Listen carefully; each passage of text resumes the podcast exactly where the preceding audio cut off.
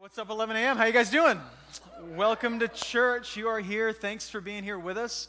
Uh, my name is Brian. I'm one of the pastors here. If you are new, welcome to our community. I hope that uh, you can find a home here. And we also want to welcome everybody with us online. Can we welcome them for being with us today? Yep.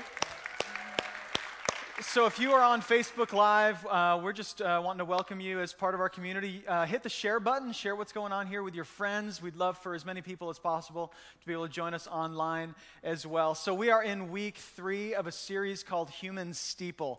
And uh, the idea of this series is that we're going to be talking about the, the time between the resurrection of Jesus and the day of Pentecost, which was the day that the Holy Spirit fell upon the church. And so it's a really important time because we're going to talk about the establishment of the church and what the church really is about. And I made a statement a couple weeks ago that the church in the Bible is the word ecclesia which simply means a, set apart gathering of people.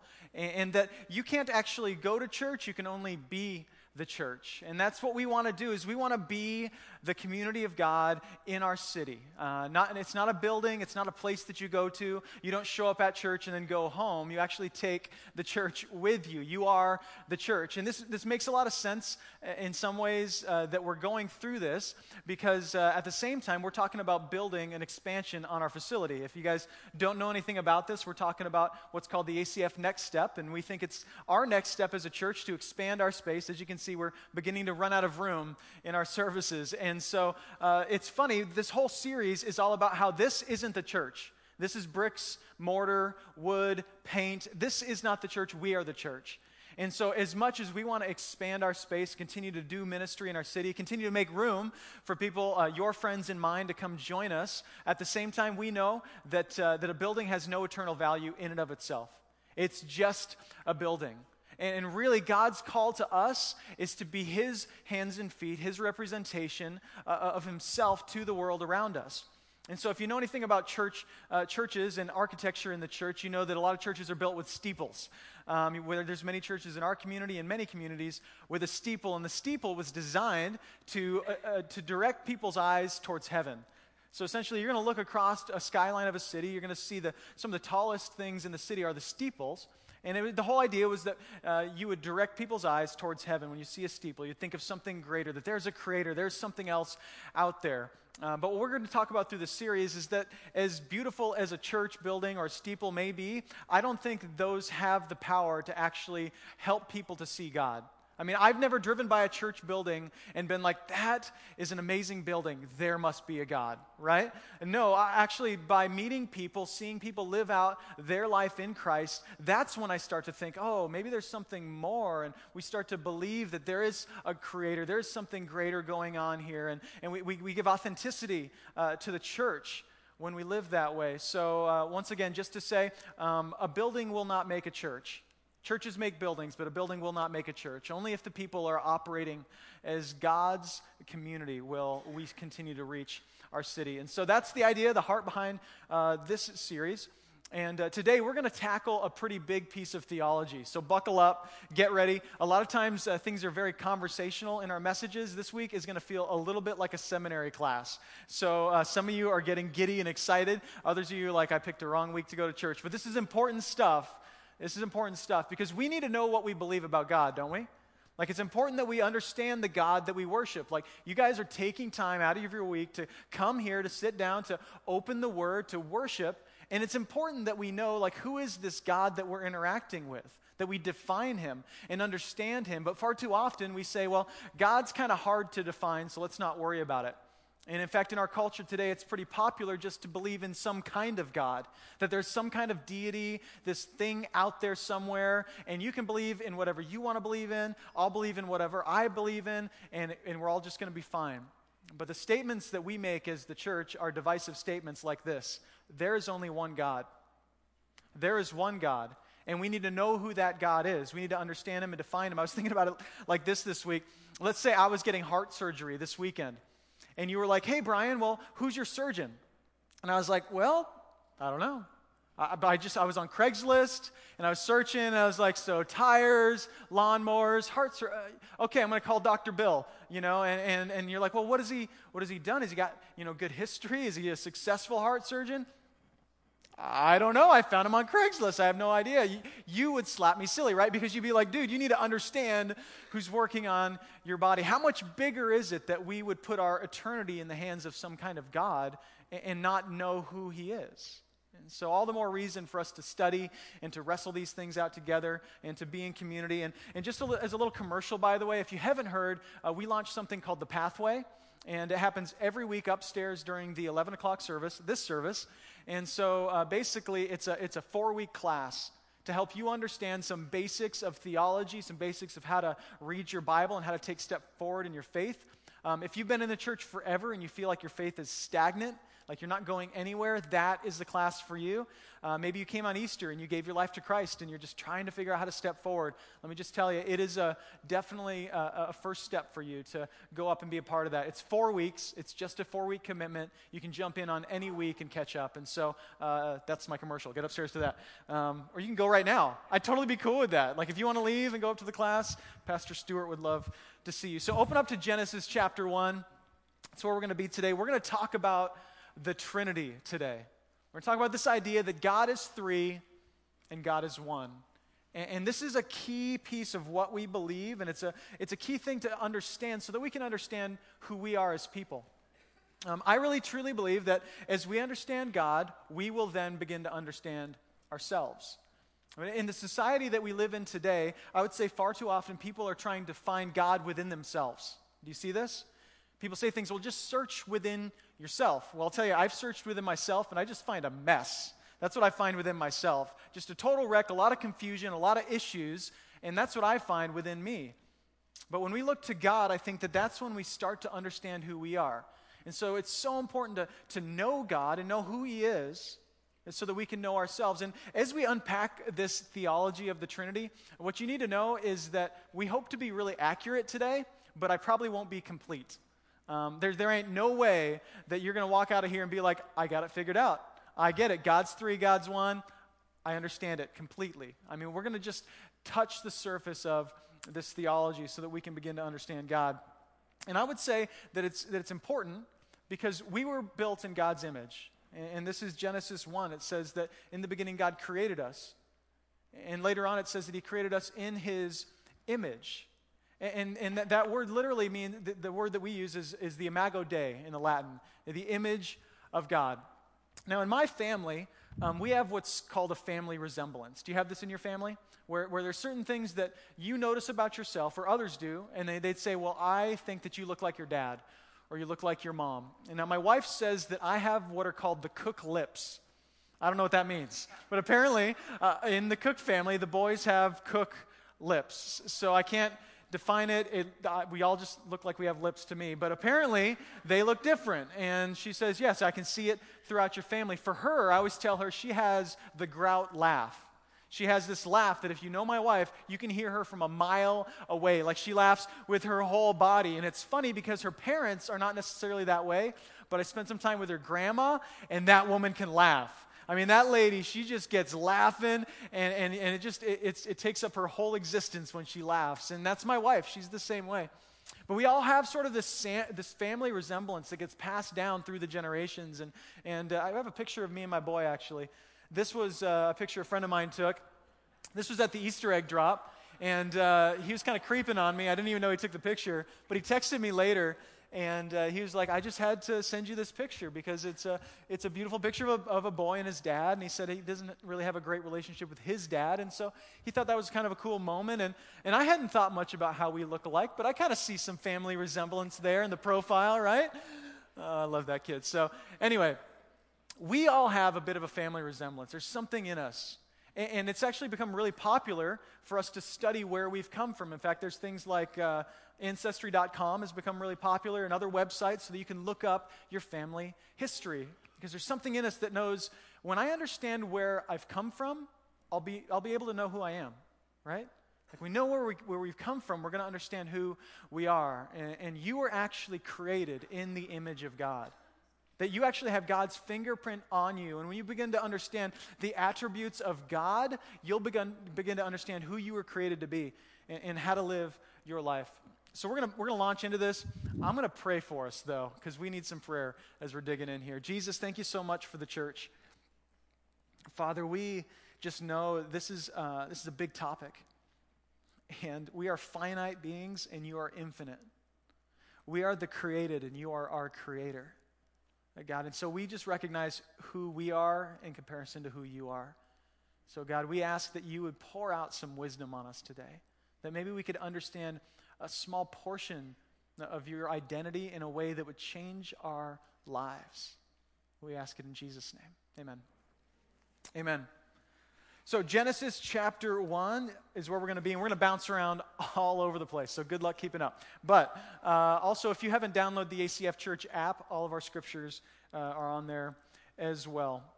So, this word Trinity, um, if you want to look it up in your Bible, uh, you're not going to find it because it doesn't exist. It was actually a, a, word that was coined by a guy named Tertullian uh, about 200 AD, which is about 170 years after the death of Christ. Okay, so, and it was, it was a term that was meant to explain this piece of doctrine that was understood for, for years before then and now even today. This idea that God is three and God is one. Right? Mind blown. What does this mean? How do we get our heads wrapped around this? God is three, God is one. So the word Trinity was a created, it was just a word that they came up with to, de- to describe this doctrine. We see it throughout the Bible, in the Old Testament, in the New Testament. We're going to talk about some of those scriptures right now. the first question that we ask is what is the nature of God? Who is He? And so in Genesis 1, it says, In the beginning, God. This word God is the word Elohim which is the, it's a, it's a plural word. It's the plural of El, Elohim. So we have in the beginning God, this plural God, and then the word created. In the beginning, God created. The word created is a, it's actually a singular verb. So we have the, the buds of Trinity right here in the first verse in the Bible. In the beginning, this plural God created, singular, the heavens and the earth. The earth was without form and void, and darkness was over the face of the deep.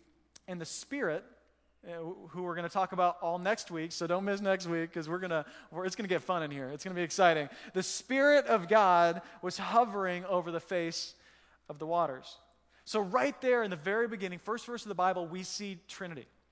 We see the Father as willing creation. We see this, this very beginning, we see the Spirit hovering over the waters. We see Trinity right there in the very beginning. 1 Corinthians 8 6.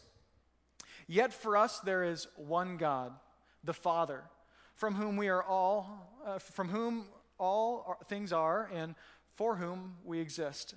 In one Lord Jesus Christ, through whom are all things, and through whom we exist. So once again, we have the Father is God, Jesus is God. We, we see these, these introductions of Trinity. And so, what I'm going to do is, I'm going to do kind of art time with Brian. I'm going to draw this out as best as I can on this board. And, and you can do this too. Grab your notes if you want to. Um, draw a picture just to kind of describe this. But we're talking about God today. Just draw a circle in the middle with God in it. And by the way, I didn't come up with this diagram. This has been around for years, but I think it's a very easy way for us to describe what the Trinity is. And so, if you want to write down the first fill in the blank, is that God is three persons. He is three persons. He is the Father. Father. He is the Son. And He is the Holy Spirit.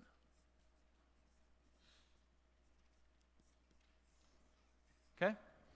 So, God the Father, God the Son, God the Holy Spirit. We see plurality and unity. He is three he is one. So we start right off at the beginning. We see it in Genesis 1. Genesis 1:26, we see that God talks about himself in plural terms that he says that we let us make mankind in our image, again talking in plural terms. In the book of Isaiah, we see this, this moment of worship where the angels are crying out, Holy, holy, holy. Uh, worthy, worthy, worthy in three, speaking to this, this triune God. In Genesis 18, Abraham has this moment with God. It's called a, a, theophany, this, this appearance of God. And it's this really interesting thing. You should read it, uh, where, where we have these three beings, but then this singular God speaking to Abraham. How about the baptism of Jesus? Do you know this, this story where Jesus, he got baptized just like we get baptized. And when he's baptized, it says the, the Spirit of God descended on Jesus like a dove, which is pretty cool. And then the Father speaks from heaven, again, pretty shocking. This voice from heaven says, This is my, my Son, in whom I'm well pleased. So, this beautiful moment that Jesus is seen, the Spirit is seen, and the Father is seen together. Matthew 28, Jesus gives what's called the Great Commission. You guys know this, where he says, Go into the world, preaching the gospel, the good news of the kingdom of God, teaching people what I've commanded you, baptizing them in the name of the Father, the Son, and the Holy Spirit, right? So you've got this idea of Trinity coming from the lips of Jesus, okay? So what we start off with is just simply this God is three persons He's the Father, He's the Son, He's the Holy Spirit. The next thing is that each person is fully God. Each person is fully God. You could draw it like this is, is, it's a bad S, is, okay? So the Father is, or I'm sorry, not, is not. See, I'm screwing you up already. Is not, not. These are the lines. These are the ises. Is, is.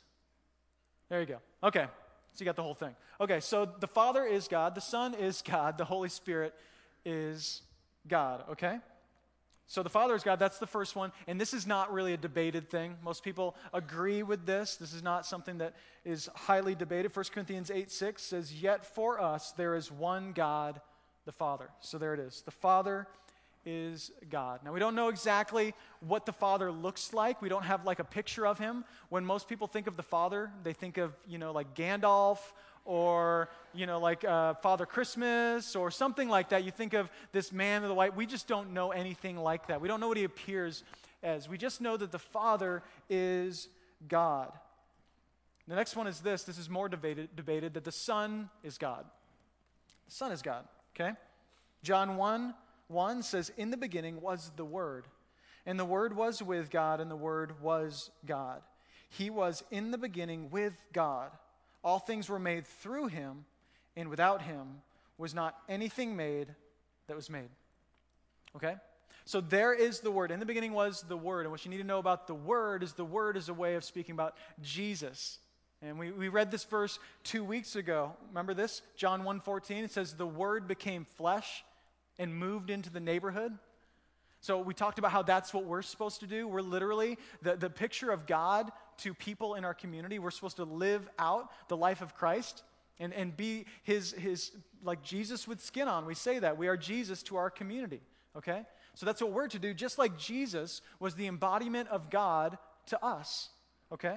So Jesus is the Word, and he was there in the beginning, which is important to know. Jesus wasn't created after, after the fact. He wasn't just born of the virgin and, you know, didn't exist before then and then just, you know, there's Jesus. But before it was just, you know, Father and the Holy Spirit up there, you know, I, I sure hope we get to see Jesus someday. No, like he's always been part of the Trinity. Once again, in the beginning was God. He's not a created being. He, he's not changing. He's not adding people to the Trinity, you know. It's just, he is that way from the very beginning. Hebrews 1 3 says, He is the radiance of the glory of God and the exact imprint of his nature. And he upholds the universe by the word of his power. This is Jesus. Jesus is the radiance of the glory of God. Isn't that beautiful? Like, if you want to know God, look to Jesus. If you're trying to, like, okay, Brian, we don't have a picture of the Father. What do I, what do I do? How do I see God? Look to Jesus. You're going to begin to see who God is as you look at, the, uh, look at Christ. It says, and he upholds the universe by the word of his power. That's kind of cool, right? So you got the Father willing creation, then the Son is upholding the universe by his word. So who's the active agent in creation? Jesus is. Who's putting breath in your lungs right now? Jesus. Thank you, Jesus, right? We keep breathing. We're still here. The earth isn't spinning off into the solar system somewhere. Like, thank you, Jesus, for holding the universe together. He's literally the active agent in creation. Some religions believe that Jesus was some kind of angel or some kind of created being. He wasn't. He was fully God. 1 John 5 20, Jesus Christ, He is the true God and eternal life. So there it is. Jesus is God. Once again, this is what got him killed, isn't it? People deny that Jesus was God, but you got to just look at his, his, his life, look at who he was. And, and we say this a lot around Easter either Jesus was a lunatic or he was God. But you can't, you can't do both because he claimed to be God. Remember, he forgave sins. It's what got him killed. People were like, no, only God can forgive sins. And Jesus is like, bingo, I did it, right? I'm God. And so we see Jesus himself not rejecting the title of Messiah, but receiving it. Remember that? So Jesus is God. You gotta, you gotta deal with Jesus. If you're here today and you're new to the church and maybe you don't believe this stuff, He is the one you need to begin with. Like, what do you think of the historical person of Jesus? Who is He? Okay? So the Father is God, the Son is God, the Holy Spirit is God. Holy Spirit is God. The Holy Spirit is just as much God as the Father is, as the Son is. I didn't make like a smaller circle. It's the same. Jesus, the Holy Spirit is God. 2 Corinthians 3:17 Now the Lord is the Spirit. And where the Spirit of the Lord is, there is what? Freedom. Amen, right? Amen. Freedom. That's when, when you come into a place where the Spirit of God is, you feel freedom. And I was reading that this week, and I'm like, maybe that's what's wrong with many churches today. Do, do you think people in general in our community come into churches and they just feel freedom? Like there's freedom in this room, you know? I hear some laughing because you're like, that's not it, right? Most people have sort of a feeling about church that it's not freedom. It's like chains. It's like bondage, right? It's like, you know, people trying to work their way into God's good graces. So, no, I think maybe the church isn't alive because the Spirit hasn't been invited to work within that gathering of people. We're going to talk all about the Spirit next week. Uh, again, come back. I'm going to make some Baptists uncomfortable. Any Baptists in the room? I'm a Baptist. I love you guys. I grew up Baptist, so I get it. Uh, we're going to poke fun at everybody next week. It's going to be great. So the Holy Spirit is, amen, fully God. Verse 18, and we all, with unveiled face, beholding the glory of the Lord, are being transformed into the same image from one degree of glory to the, un- to the other. The Spirit is working and transforming us. And it says it again, for this comes from the Lord who is the Spirit. Okay? So the Holy Spirit is fully God. There's another passage in the book of Acts, the story of Ananias and Sapphira. And so Ananias and Sapphira, they're, they are landowners and, and God has called them to sell the land and donate it to the church. So that's God's call for them. What do they do? They sell the land and they keep some back for themselves. You know, it's like daddy needs a new Dodge, you know, diesel truck or whatever. It's like I need some stuff for myself, so I'm going to hold on to a little bit, but I'm going to give a little bit to the church. And this is what it says in Acts chapter 5, verse 3. But Peter says, Ananias, why has Satan filled your heart to lie to the Holy Spirit and to keep back for yourself part of the proceeds of the land. Verse 4 You have not lied to man, but to who? God. You've not lied to man, but to God. So the Spirit, when He speaks to you, that's God. It's not like your conscience, it's not Jiminy Cricket living inside of you. Like when you and me, when we reject what God is saying to us, okay? When, when we're not obedient. And in this moment, they weren't obedient and they were struck dead. So read the story. It's kind of gruesome, right? It's like, man, it's, it's one of those moments you're like, really? They, they, they, they gave a big donation, yeah, but they were disobedient. And so this, in this moment, this was God's justice. And, and in God, all God's wisdom, they, they ended up being struck dead for their disobedience. So we see this, the Holy Spirit speaks to us. And when He does, it is God speaking to us. When we reject Him, when we don't listen to Him, we do our own thing, even if we partially obey, which we know this partial obedience is what? Disobedience, right? And so we partially obey God. That's us actually disobeying God. 2 Timothy 3:16 says all scripture is God breathed. We also read that Peter says uh, that, that the Holy Spirit spoke to men's hearts and inspired the scripture. So once again, we keep reading this over and over again that the Holy Spirit is fully God. You still with me? Still in this? It's going to make sense. It's going to matter here in just a few minutes. So we'll get there. The third thing is this write this down. Each person is distinct. So the Father is God, the Son is God, the Holy Spirit is God, but they're not the same. Okay? The Father is not the Holy Spirit. The Holy Spirit is not the Son. The Son is not the Father. They are distinct. They function differently but are of the same essence. They are all simultaneously and equally God, but they are distinct. They're different, okay? So, over the, the centuries, in effort to fix this dichotomy, this tension, that each of these are God and yet they are distinct, there have been uh, some, some kind of issues. People have tried to come up with ways of describing the Trinity, and none of them really work. The only reason I'm using this is because it doesn't really paint you into a corner, but others do. You know, like there's the egg illustration. Like, oh, he's like the egg. You know, there's the shell and the, the, the white part and the yellow part.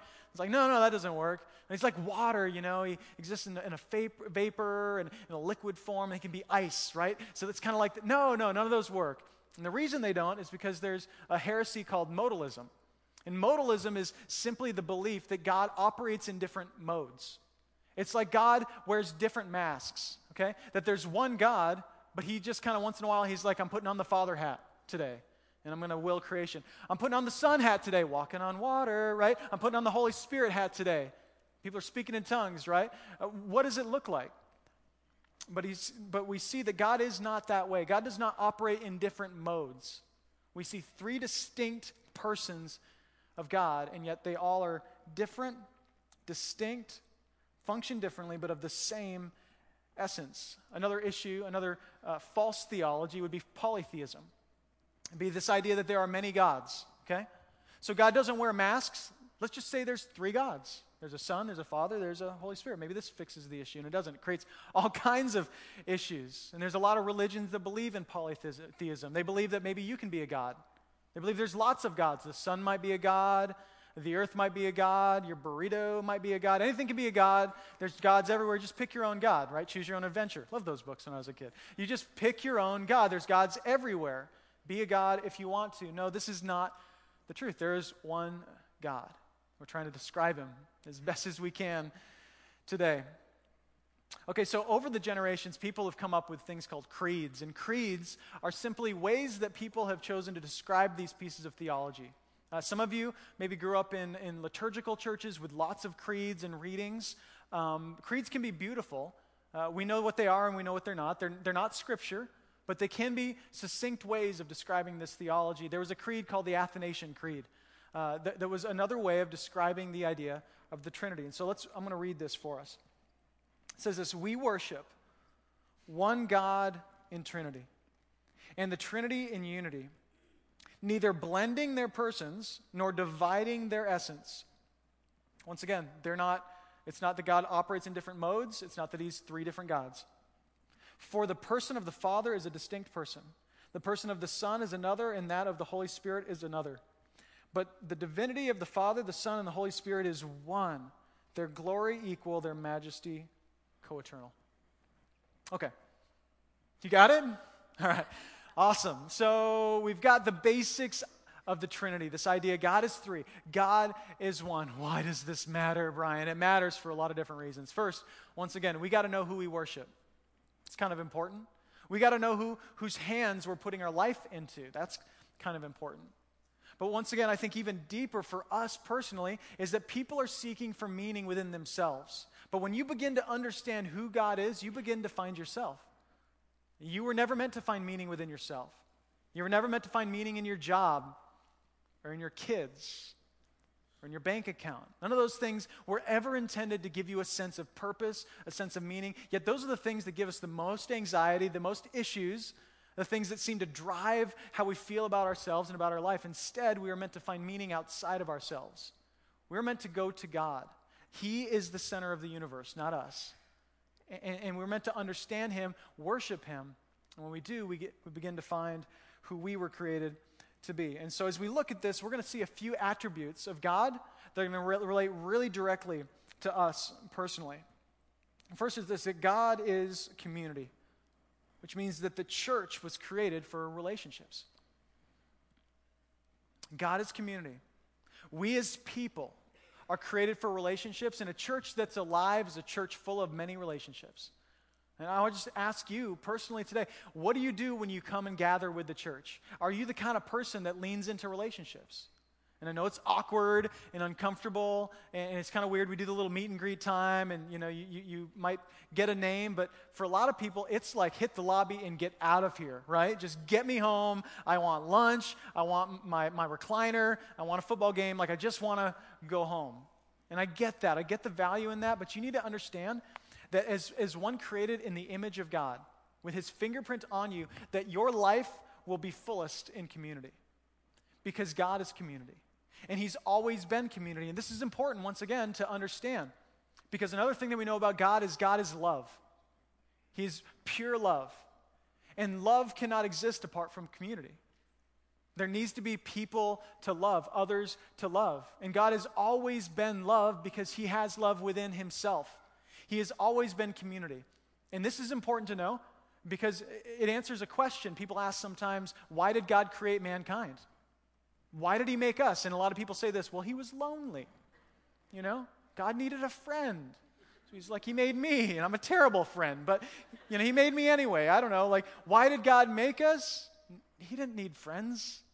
He had community, right? God was always, always in community in and of himself, right? So it wasn't that he created us for, uh, for community, he created us as an overflow of his love within himself. Just like in a, in a marriage, you know, let's say you came to me and you're like, Brian, uh, our marriage is falling apart, and uh, you know what we're going to do to fix it? We're going to have a baby. Be like, yeah, that's a bad way to fix a marriage. Um, all the parents say amen, right? Uh, that's not how you fix a relationship.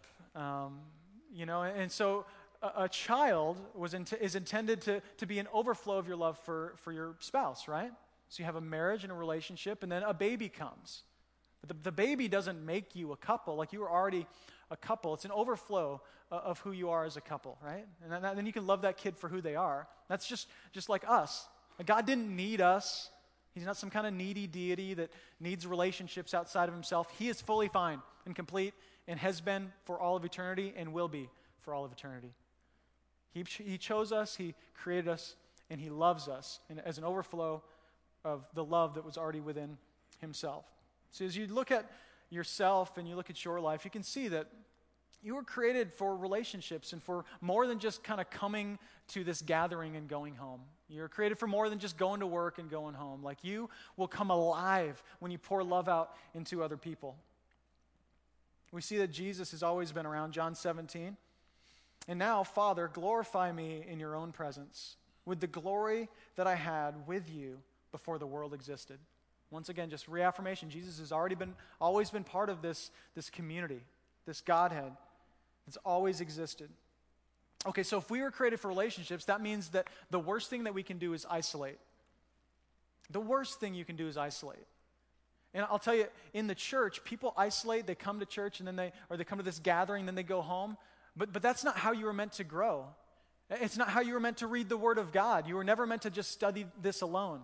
And I love that we have our Bibles. I love that we can study this at home. But you were meant to wrestle these truths out in community. A lot of times, people with the wackiest theology are very isolated. I'll be honest with you, because I meet a lot of people. And uh, there's a lot of theology out there. And the wackiest theology comes from people that don't lean into relationships. Because if you just read this in a vacuum, all in your own head, in your own home, you're going to come up with some interesting perspectives on the Word and what, who God is. We need people around us who will say, I don't know, I, I read it this way, or, you know, as, as this applies to my life, it, it applies this way, to kind of balance us out so that we can understand the Scriptures. You were meant to be in community, you were meant to study it in a community. And I would say that as we study the church, in our theology of the church, that a true theology of the church will always result in you leaning into community.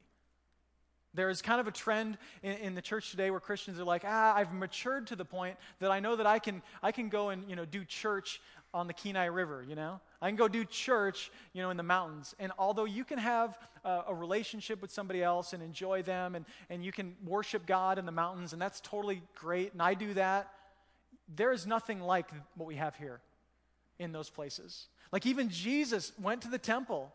Like Jesus wasn't above gathering in community. He wasn't like, I'm so mature, I'm just going to go do Christian as a lone ranger, Christianity as a lone ranger. No, like he was going to worship the Father in community, study the scriptures in community, just like we are to do. And that's a good reminder for me because summer's coming, folks, right? And we know we want to get out there and do stuff, and that's great, and we should. We should love and enjoy this place, but lean into community as well. And don't don't run away from that. Next thing is this God is submissive. So the church is actively selfless. See how we're, we're learning things about ourselves from the Trinity? The, within the Trinity, we see mutual submission. John 8 28, Jesus said to them, When you have lifted up the Son of Man, then you will know that I am He. See, once again, Jesus claims this title as the Son of Man. And that I do nothing on my own authority, but speak just as the Father taught me. So Jesus even says, I submit to the Father. Remember, when he came to earth, he was still fully God. There's a mistake people make. They're like, well, he gave up his, his divinity. He didn't give up his divinity when he came to earth. Jesus was still divine. He gave up his, his place in heaven and came to earth, Philippians 2, but he was still divine, okay? So Jesus was still fully God, but he says, I only do what the Father tells me to. So what you see is within the Trinity, there's no jealousy. Father's are not like, man, Jesus is over there turning water into wine. That seems like a blast. I'm just over here, you know, doing my father thing. I want to be Jesus today.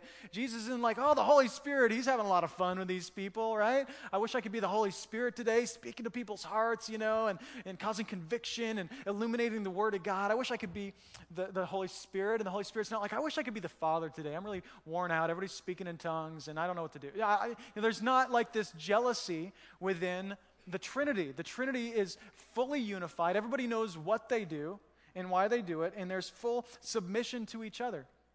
So that means the church will look the most like God when we are mutually submissive. It's a fun word, isn't it? I'm going to keep saying submissive just to make you uncomfortable because we hate the word submissive.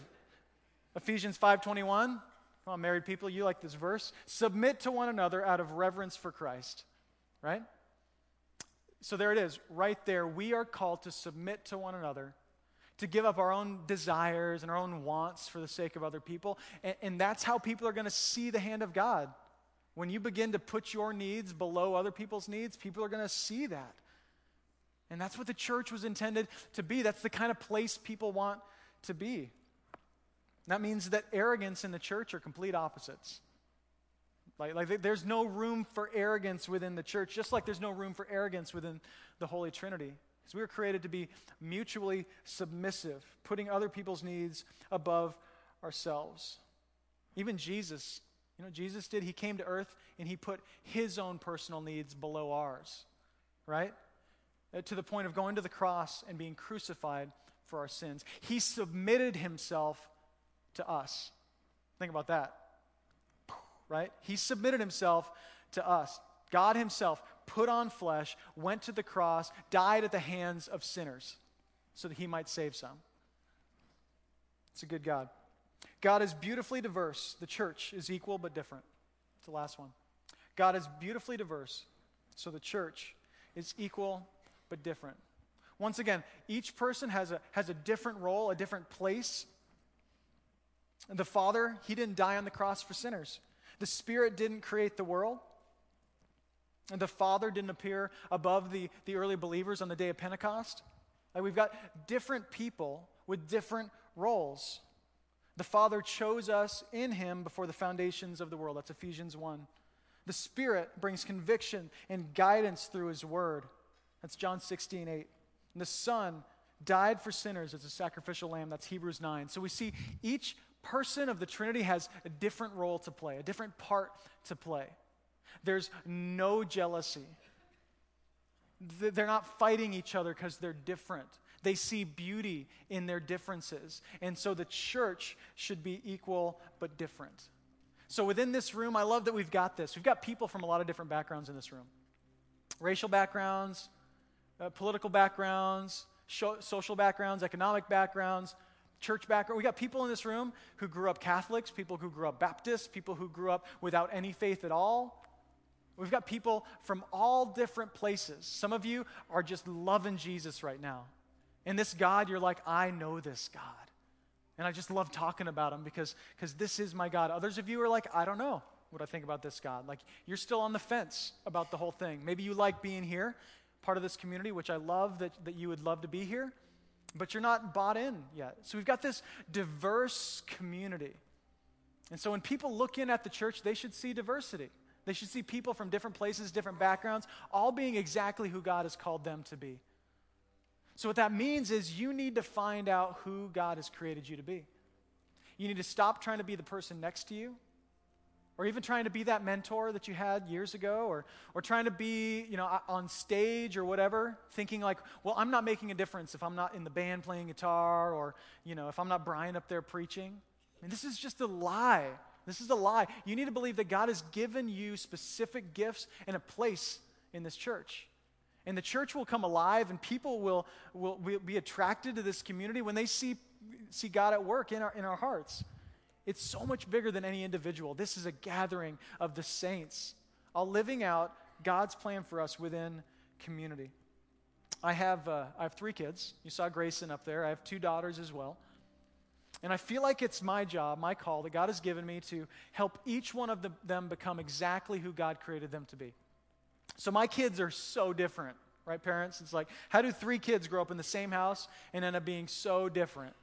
But they do, and, and, and my two daughters, like, I want them to grow up to be the women that God has called them to be, to, to be strong, to know the word, to be convicted deeply of what they believe, and to live out their faith in their lives. I want my little boy to grow up to be a man, to be the man that God has called him to be, to know his identity in Christ, to be strong and convicted of all of those things. I don't want them to be, to be the same. I don't want them to be any like anybody else. I want them to be exactly who God called them to be. And there's a problem within the church because people tend to look at other, other people's gifts and other people's abilities and say, I want to be that. You can't be that. You weren't created to be that. You can make a difference if you live out your calling right where you are. So, what's this look like for us today? What does it look like to find our identity, uh, not within ourselves, but in Christ? And, what does it look like for you today to live this out? This is why we worship. So, every time we get together, as a gathering of the saints, we speak the word and then we, we spend a few minutes singing together. And the reason we do that is because worship puts everything in perspective. When we sing, when we honor this God that we're talking about, all of a sudden we realize our life is not the point, that He is the point. All of a sudden we understand a little bit more about ourselves. We place Him in authority on our lives. That's what worship is. Worship is giving this God authority over your life, all of it, every bit of it. It's saying, I'm not God, you're God. I don't understand you, I don't get you, but I worship you. And so that's what we're going to do in just a minute. And maybe that's what you need to do today. Maybe your life is just a total wreck. Maybe you've searched for meaning within yourself and you're trying to find the answers within yourself and you're like, I got no answers. I just got a mess. And maybe today's the day that you're like, I'm going to look to Christ to find meaning. I'm done trying to earn my worth. And today I'm going to receive my worth. Because your worth was never meant to be earned, it was meant to be given to you. And it was given by God. And you can see it as you look to Christ. You can see it as He dies for your sins, gives up everything for you and me. You can see your worth there. So, once again, you weren't meant to, meant to earn it, you're meant to receive it. So, today might be the day for you. You just say, I'm done trying to earn my worth apart from God. Today, I worship Him, I place Him first in my life because He created me. Let's pray together.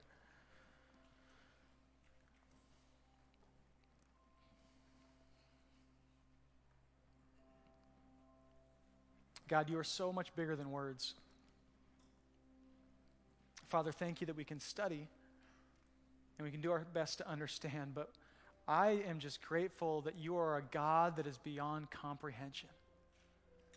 That you're a God that we can't put into a book or into our hands, a God that we can't sum up through our own words. God, I thank you that, God, that you're so much bigger than any of us can fathom. That's the kind of God we need, not a God that we can control. And so, God, today we submit ourselves to you. Uh, we receive our meaning and our purpose from you. Convict us, God, of the things that we have tried to dever- derive our meaning and purpose from. And, and help us as we worship, God, to take those things off of the altar in our lives and, and God, to just, to just put you first. I pray we'd be able to worship you and honor you a little more freely today. And I pray for the person here today, maybe that's taking their first step in faith, to say, I know that there's not just some kind of God out there, there is one God, and his name is Jesus. So today we submit to you, and we submit to each other out of reverence for you. We want to be a community that, uh, God, that loves well and serves well, that is diverse but unified. God, we want to be the type of community that looks just like you. So show us each what we need to do to be that, God. And we ask that you receive our praises today in Jesus' name. Amen. Amen. Love you guys. Thanks.